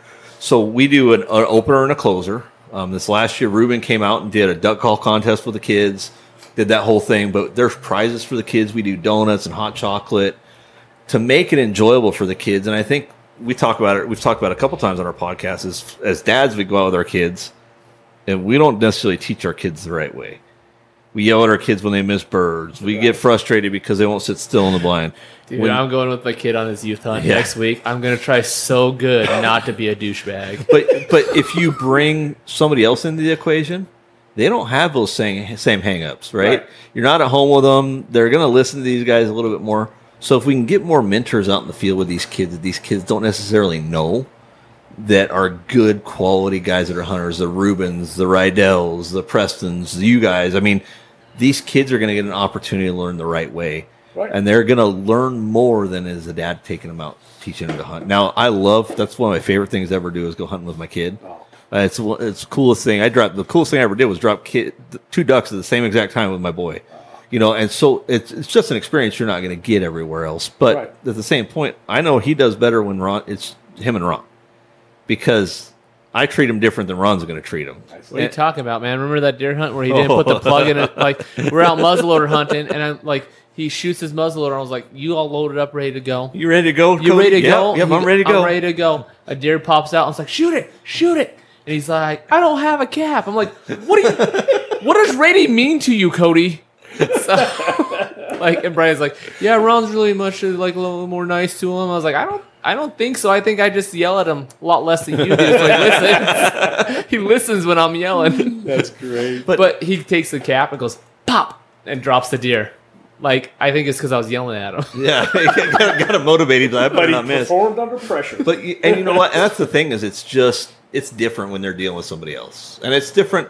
You know, we got to approach it. Like I said, hunters are an A A personalities, Mm-hmm. type A's, and we go into a blind and say, "Dude, you don't know what the hell you're doing? I'm going to show you how to do this hunting thing." What does A stand for Let me on come you? I I have some. I have some nice names. as long as they don't call me for dinner, I'm okay. but but no, um, if you go in, you have to handle it the right way, right? So we had an issue. Ron wasn't hunting. And I I'd hunted. I was with C- Cody, my boy, and we shot. I shot a limit, and Cody got a couple. And we're walking out, and this guy's like, "Hey, how'd you guys do?" And I'm like, "Oh, we limited plus a couple." And he's like, "Oh yeah, we got a couple." I'm like, "Oh yeah, what'd you get?" Uh, I don't. I don't know. Can you help me? right. And so we were able to go over there and help them. I'm like, well, you know, this is what this is. Well, that you shouldn't have because it's not open till tomorrow. And so that was an education thing. That was like, hey, you know, give me your number. I'll call you. We'll take you out hunting. We'll get shoot you. me, in. shoot me pictures of your birds, and I'll let you know what they are. Right. Shoot me a picture of a bird, but we'll take you out. We'll get you in a blind. We'll help you out because he was like, man, I just want to know. I don't know how to identify the birds. I want to know. I'm trying to do it the right way, but I don't have anybody to help me. I'm like, we'll take you out. So we, I called him like the next day, or that I think it was that day. We were going out, supposed to have another guy go hunting with us, and he backed out. Okay. And I called him. I'm like, hey, you want to do something stupid? And so we went and hunted in the snow and the hail and the 60 mile an hour winds, and it was the most miserable hunt Ron and I had ever been on. I mean, it was it was horrid. No ducks flying. I mean, it just just bad bad. Have you ever had it snow so hard in your face that you can't look up? Yeah. Yeah, I hate that. We're desert No rats. bueno. We're not used to You're that, you know. But so, you Midwest guys are probably like, "Oh, Sideways sideways snow. home." but if I would have went over to him and said, "Dude, you're an idiot. Why'd you do that? You know, you should learn how to do your do this hunting thing right before you come out here." That's a different conversation, right? Right. Then it wouldn't have been the opportunity to educate because our job is to educate people and teach them to do it the right way. And if we're not willing to teach them to do it the right way, then keep your mouth shut. Right. It's pretty simple. Well, yeah, that's like your guys are saying. And being an ethical hunter, you know, is not just showing up on time and not sky busting and you know not um not blowing the birds off the water, but like being a a a legacy hunter, someone that knows what he's doing, and being an ethical hunter is taking out the new guy and not being a dick to the new guy, so that when he's talking to you, he'll open up and you can educate rather than just rather just make him feel bad about Right. himself. You know that don't do no good for nobody because he he's still gonna come back. I mean, us hunters, we're ornery. It doesn't Oh, yeah. matter if you call us me call me late for dinner or whatever. I'm still gonna come back the next day and blow your birds off the water. Right. Well, and you know, here's the other thing: is I think from a mentor standpoint, is it's not just the guy that you're taking with you that's going to learn something. Sometimes, you know, I don't care how long you've been hunting and what you've hunted, and where you've hunted, and this and that. A lot of times, you can learn a different method that you've never even Yes. thought about, and it can completely change what you. Freaking Ruben was talking about. We don't set spinning wings. I mean, they don't work late season. They don't work. I mean, Ruben's like, "Oh yeah, well, late season, I sp- sent had nothing but like ten spinning wing decoys Right. and like one floater. And I slaughtered it." And he goes, "Then I went and did it the next week and didn't get a single bird." so, but it's okay. Maybe you try that that one time. But there's we all hunt a little bit different. We all have our own little. I hunt light decoys. Ron hunts heavy decoys, and so we all have a different way of approaching it, Right. and they can all be really effective. But if I can take your effective and my effective and put them together, that's even better. Your way of hunting is something you're comfortable with. And when people sit back and go, "Well, he's doing it all wrong," well, how do you know? You've never tried it. You never, you never walked in his shoes. Try it. You may come back with more birds than you've ever done it. And it goes with duck hunting, big game hunting. You know, uh, it, no matter no matter what it is, don't knock somebody else's method until Yeah. you try it.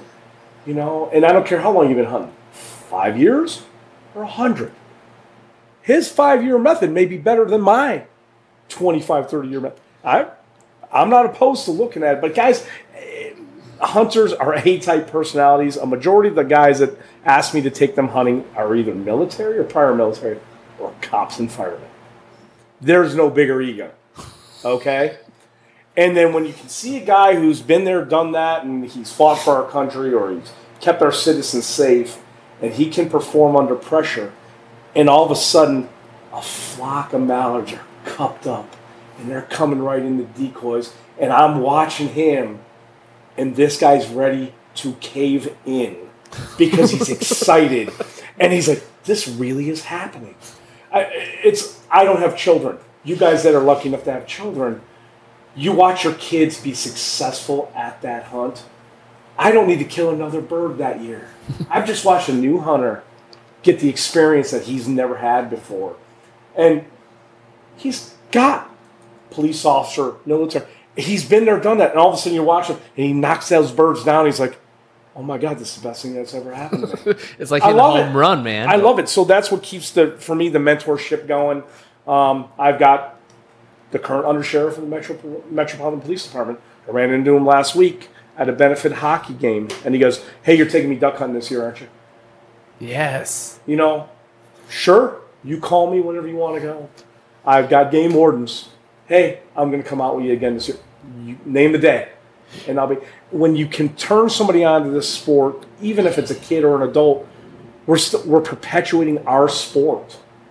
We really are. It's it's, it's a positive thing. No, something I do that's like super stupid, and Brian has had witnessed it multiple times. There's there's a big list, Ron. There is a I- big I list. have a book. I'm gonna go ahead and yeah. I mean, you can How write many- it. I How mean, many, how many chapters? Um, I, I stopped counting like 42. they keep on growing the more he hangs out with me. No, but like something I like to do, like if I see a, a hunter work a bird and drop it, man, I will cheer from like the next thing. I'll, I'll like like I know some people yell at each other angry. I'm like, yes, that a boy, you did it. That was awesome. Yep. And like they'll hear me from across the water, and Brian's like, shut up, dude. Well, like when his kid dropped his deer, I ran across around Yeah, I the don't know who truck was hopping. And I was like, that a boy, you did it. Look at that. That was awesome. And his son like is like just doesn't show a lot of emotion. So he's like, whoa, dude, you need to calm down.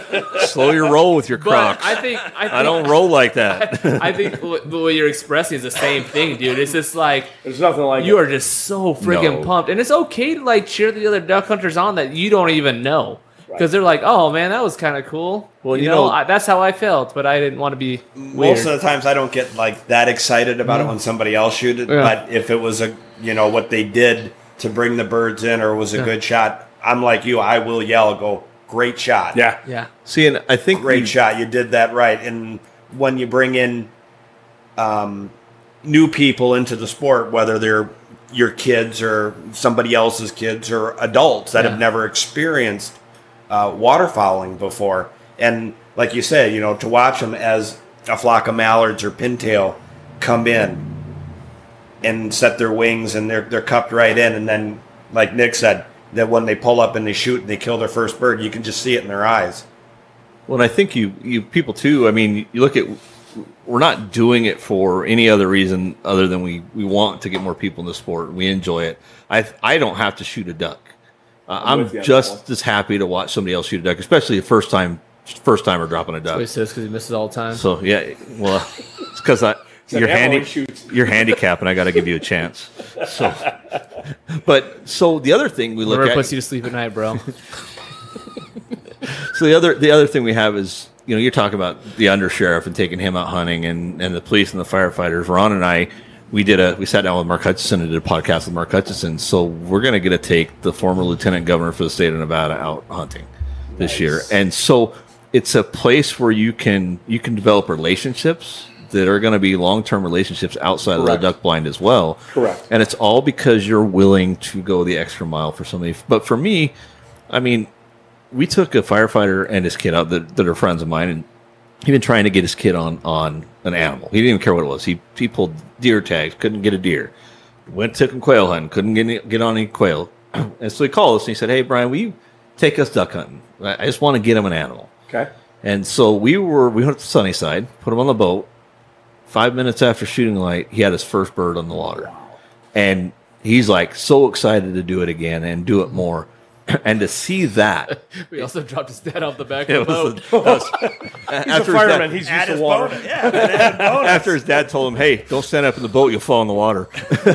so, but so that kid, that that raw emotion from that kid from having that first hunt, and then we we, I don't know how you guys do it, but if we're gonna take you hunting and we're gonna be great, lucky enough to harvest some birds, we're gonna teach you how to breast the bird out, Right. and we're gonna make you breast the rest of the birds out. Not because we don't want to breast the birds out, because we do it all day long. Every time we take them out, every time we go out, we'll breast our own birds. But it's so you have that skill when you're there on your own. Mm-hmm. You know how to do it. Yep. You know what you have to keep. You know what you can get rid of. You know, you know, like keep It's one it. less obstacle to keep you out of the field. Yeah, so there's certain rules. Some places you got to keep a wing and, and throw it in the box. Some places you need to do this. Some places you got to fill out a card. So we walk our hunters through that process as well. So when they do it on their own, and the game warden comes and says, "Well, hey, how come you didn't drop a wing?" or "Hey, how come you didn't fill out your card? Now you can't hunt next week." Right.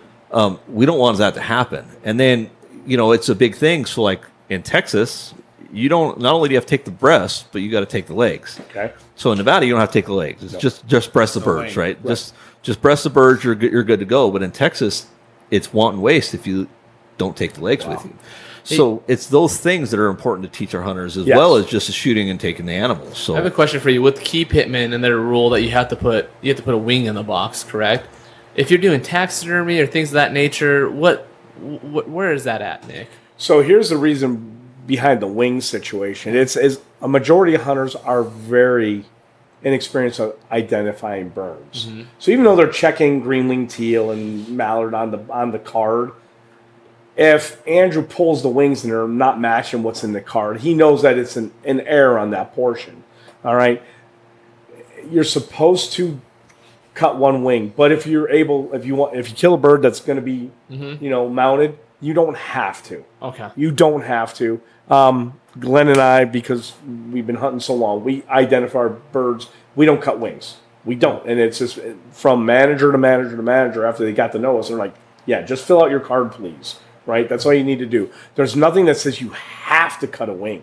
Okay. It's a request by NDOW to make Okay. sure those those those cards match the wings that are in the box. And it's a request more like if you're unfamiliar or you're you don't know what the bird is for hundred percent because you know when you start out you're you're not hundred percent. You know you can look at the pictures all you want, but a lot of times that picture and the bird you just shot doesn't always match up. they don't match any of the pictures. I got a hybrid. Right. Find Right. works well though. right. and you know so you get that difference and and that's also the learning process so if you're unsure mark down what you think it is cut the wing Well, and for ducks, it's, it helps a lot for that. But you And- got when you look at the sage grouse, sage grouse is mandatory, right? So you're supposed to drop a blue grouse wing in the bucket. But what that's for is so they know what the what the harvest was. They know how many how many birds are out there. They can manage that area a little bit better. So it's important on those things that we we keep that up and we do our part with that. Stuff. Correct. So, and that's just Great. like at, at, at Key Pittman and as well as Wayne Kirch,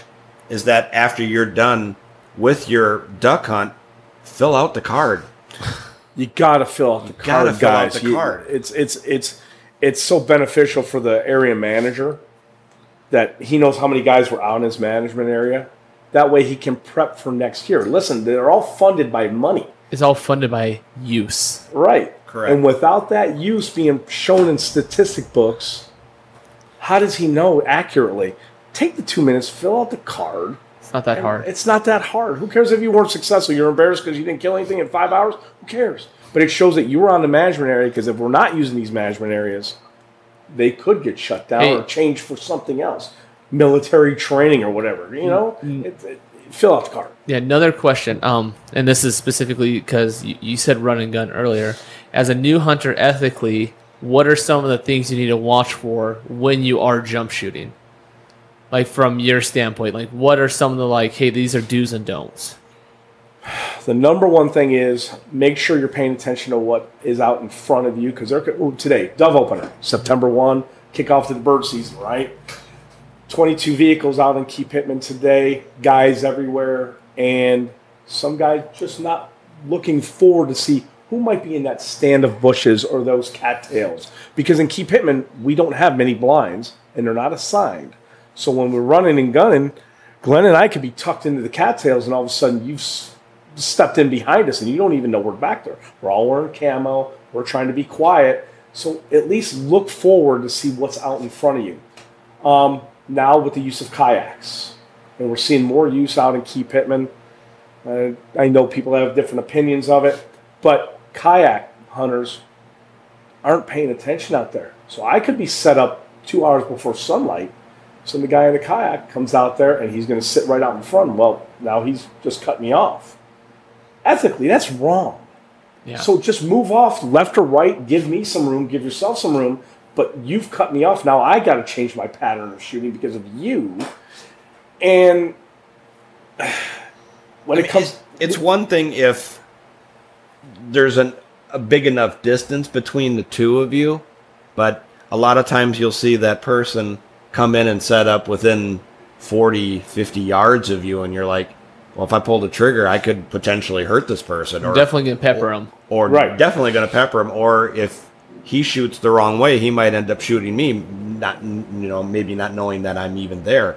So if I see something like that, the first thing I do is, um, hey, I'm hunting over here. Well, let let people know. I mean, so run, I do a lot of kayak hunting, right. and so we're very good about you know we're looking for headlamps. We're we're looking at the water before we even pull down into the water, right? So we're looking as we're coming down the highway, looking to see where there's lights at, especially Pahranagat. Because Pahranagat, you can see the whole lake pretty much, right? And then as we're as we're paddling out, we're continuing to look. And then if somebody's coming up on us and we're in a spot, we're shining our light on them, saying, "Hey, we're in here." It's, If you see people's lights shining at you, they're not saying, "Hey, come here, hunt with me." They're They're saying, "Hey, know. I'm here. Move off. Don't go right on the corner of their cove. Go a cove over. There's plenty of land to hunt. There's plenty of room to hunt." There's always there's always room to hunt. And you could always ask if you could jump in with them. Hey, do you mind if I jump in with you? And the worst they'll say is, hey, no, but you could go right over here. Right. exactly. You know, I've seen I've seen good ducks over here. Right. Except for I heard, I heard today. Don't ask me for my spot. I'm probably gonna lie to you. Anyway. don't ask me where I hunt. It's gonna be a lie, anyways. Anyways, but that also being said, I don't think it's appropriate to run and gun uh, right at sunrise because if, if you are going to run and gun, you better sit there and listen for a little bit because duck hunters, you want to be tucked in, you want to be quiet, and you want to sit there and get a lay of the land and listen for where the gunshots come from because then you can know I'm not going to shoot if I get too close this way. Correct. Well, and I'm not a big I'm not a big Jump shooter. jump shooter. Ron Ron Neither am I. Ron gets impatient, and he's like, "I gotta go do something." So he'll go jump shoot. And what I would say is, as a hunter, wait till the birds are done flying. If you're gonna jump shoot, they're gonna be on the water and they're where other people can't get them. Wait till they quit flying and then go jump shoot. I mean, because it's not going to do anybody good if birds are still flying in and you're up there running around, flagging your gun all over the place, running down the dikes. They're, the birds are just going to flare. Nobody's going to get any birds. You want to do that after the birds have come. And, and Key Pittman's got, there's waves. I mean, you get an early wave, you're going to get all your, Yes. your biggest flight is going to be first thing in the morning. You get those big pushes. Eight or nine o'clock in the morning, you're usually going to get another push through there. Correct. After that, okay, go jump shoot a little bit if you want. Mm-hmm. And then in the afternoon, come back and, and sit in the blind and hunt some more. But it's just being good to the guys that are around you and understanding it's not just you that you're affecting, it's every hunter that's around you when you're doing those things. Same with the kayak hunters. Don't don't go paddling out in the middle of the damn birds and trying to mm-hmm. shoot in the middle of the birds because all it's doing is chasing the birds off of that water for everybody else. You're not going to get them anyways. You're Yeah. going to shoot coots and ruddies. Well, you Maybe a ruddy. You don't get them even if you're sitting there blind, but But most of the time, too, when they do that, they just end up blowing the birds off, and they don't come back. They either go, no. they go, They in- go to Pahranagat, they, they- go to private. they go to the private land in between, or they or they go to Pahranagat, and that's you know, especially on if it's a Wednesday. Guess what? You're SOL now because those birds aren't coming back. Well, if you're going to do that, let Ron and I know, and we'll take that day and we'll go down to Pahranagat. And so, right. but it's it's. I mean, I will tell you, we've put hunted some of the places up up more to the northern side. You know, the Key Pittmans, the sunny sides, and first time I took my boy up, so he was so used to hunting Overton. I mean, if you get a flight of three birds in there, it's like, whoa, look Right, at that. that! That thing was huge, right? If you, if you see a flight of three birds without them being sky busted, Exactly. Yeah. you're like, holy smokes, so, those made it all the way around. 16 guys have called at them. 14 take- sound like kazoo players. Exactly. And I'm like, is that a dead coyote call? Um, going back to the kayak kayak hunting portion of it, yeah, it's listen, it's it's it's a great style of hunting. I'm starting to fall in love with it, but also we have 55 other available hunters on Key Pittman. You're not the only guy out there on a boat. All right, there's other guys that are sitting behind you that are in blinds or tucked into the bulrush. Maybe one other guy in the boat, and he's doing it where he takes his boat, he sets his decoys, he takes the boat back in, he lays in or sits in it, shoots his birds, and then he goes and retrieves with his boat. He's not floating around the marsh. That's Or what we do, yeah. Right, and you're afraid, and, and he's not floating around uh, Nesbitt because when they're doing that, they're kicking those birds off, and there's so many places to go that are private. You've got the Cannon Ranches, you've got the Whipple Ranches, you've got Pahranagat. You've They're going to the- go You've got the whole strip from Frenchie right, to Pahranagat that they could go. right, and, And then then in Pahranagat, there's private, ar- there's there's protected areas where you can't shoot in Pahranagat. too. correct. You got the upper north ponds and thing, uh, the lakes and things like that. So they're going to go find where they're not getting pressured, and so you got to think about that as a kayak hunter. It's like the guys that want to hunt the dike. even a running gunner though too you know if they're out you know running um, walking the um, east side or the west side of of nesbitt or frenchie once they do that you know those birds after they get shot a couple times they're up they're gone see ya you know, middle of the week, Frenchie normally, the NHP guys that have taken up duck hunting, who've become pretty good duck hunters out there, normally during the middle of the week, when I like to hunt, if Nesbitt and the ponds get blown up, they would go sit on Frenchie. And they wouldn't get messed with all day. And in the evening, they would start floating back to the north for that evening roost, right? Well, now you're starting to see more pressure on Frenchie, which is good. Um, but these birds, they're no, they're not dumb.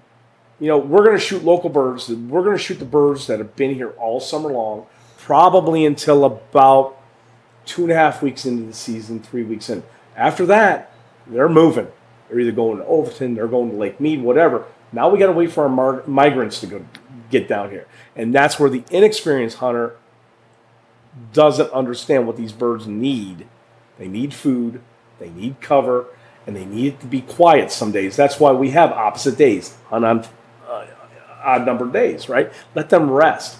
Well, these migrants that come in there, they see there's nobody hunting it, they're going to sit on on Key Pittman. They will until you get guys like us who will hunt them, you know, a couple days a week, and then the weekend hunters, which all the pressure happens, and that's just part of hunting and Part of being on WMA. right, part of being W- WMA. Right. You can't handle the heat, get out of the fire. Well, there's two things. private. That, there's two things that move birds, right? So there's you're either going to have they're running out of food. So we'll see them move from the north when when they have six to eight inches of snow. Mm-hmm. It takes six to eight inches. A little snow flurry with two inches of snow is not going to do it. No. The other thing that's going to move them is hunting pressure. This last year, what we saw was it never got cold up north, mm-hmm. and there was no hunting pressure from Canada like there normally is. So none of the people from the United States were allowed into Canada to hunt. Right. So you had nothing to push the birds. So what we saw is a really, really weird season.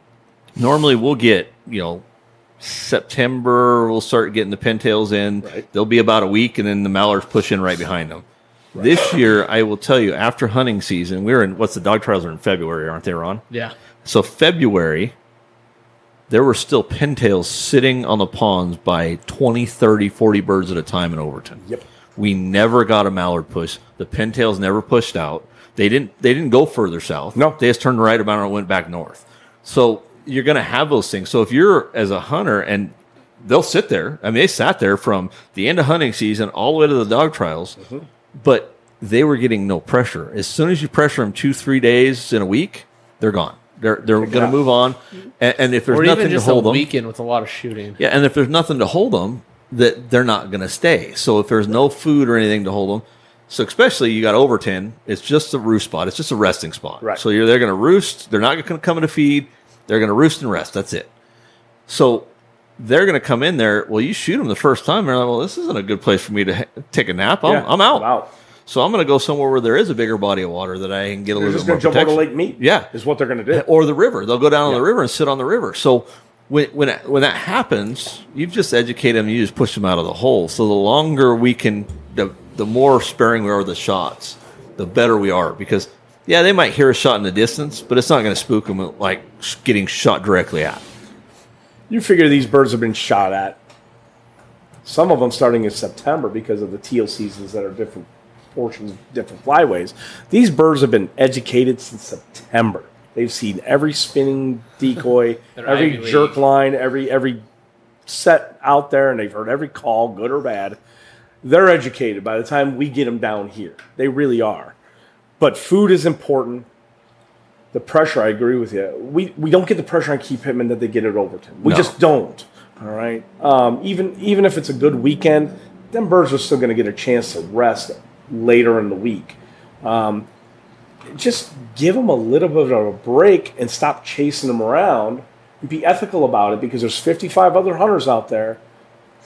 Let's take, for instance, between what we call Goose and Hendrickson Pond on Key Pittman, as you walk walking eastbound on one of the dikes and you want to work your way towards uh, the south end of the management area, there's two blinds in there that are on, on the dike that people could use just tucking in, right? But they want to stand on that dike while you're screwing everybody behind you because you're silhouetted.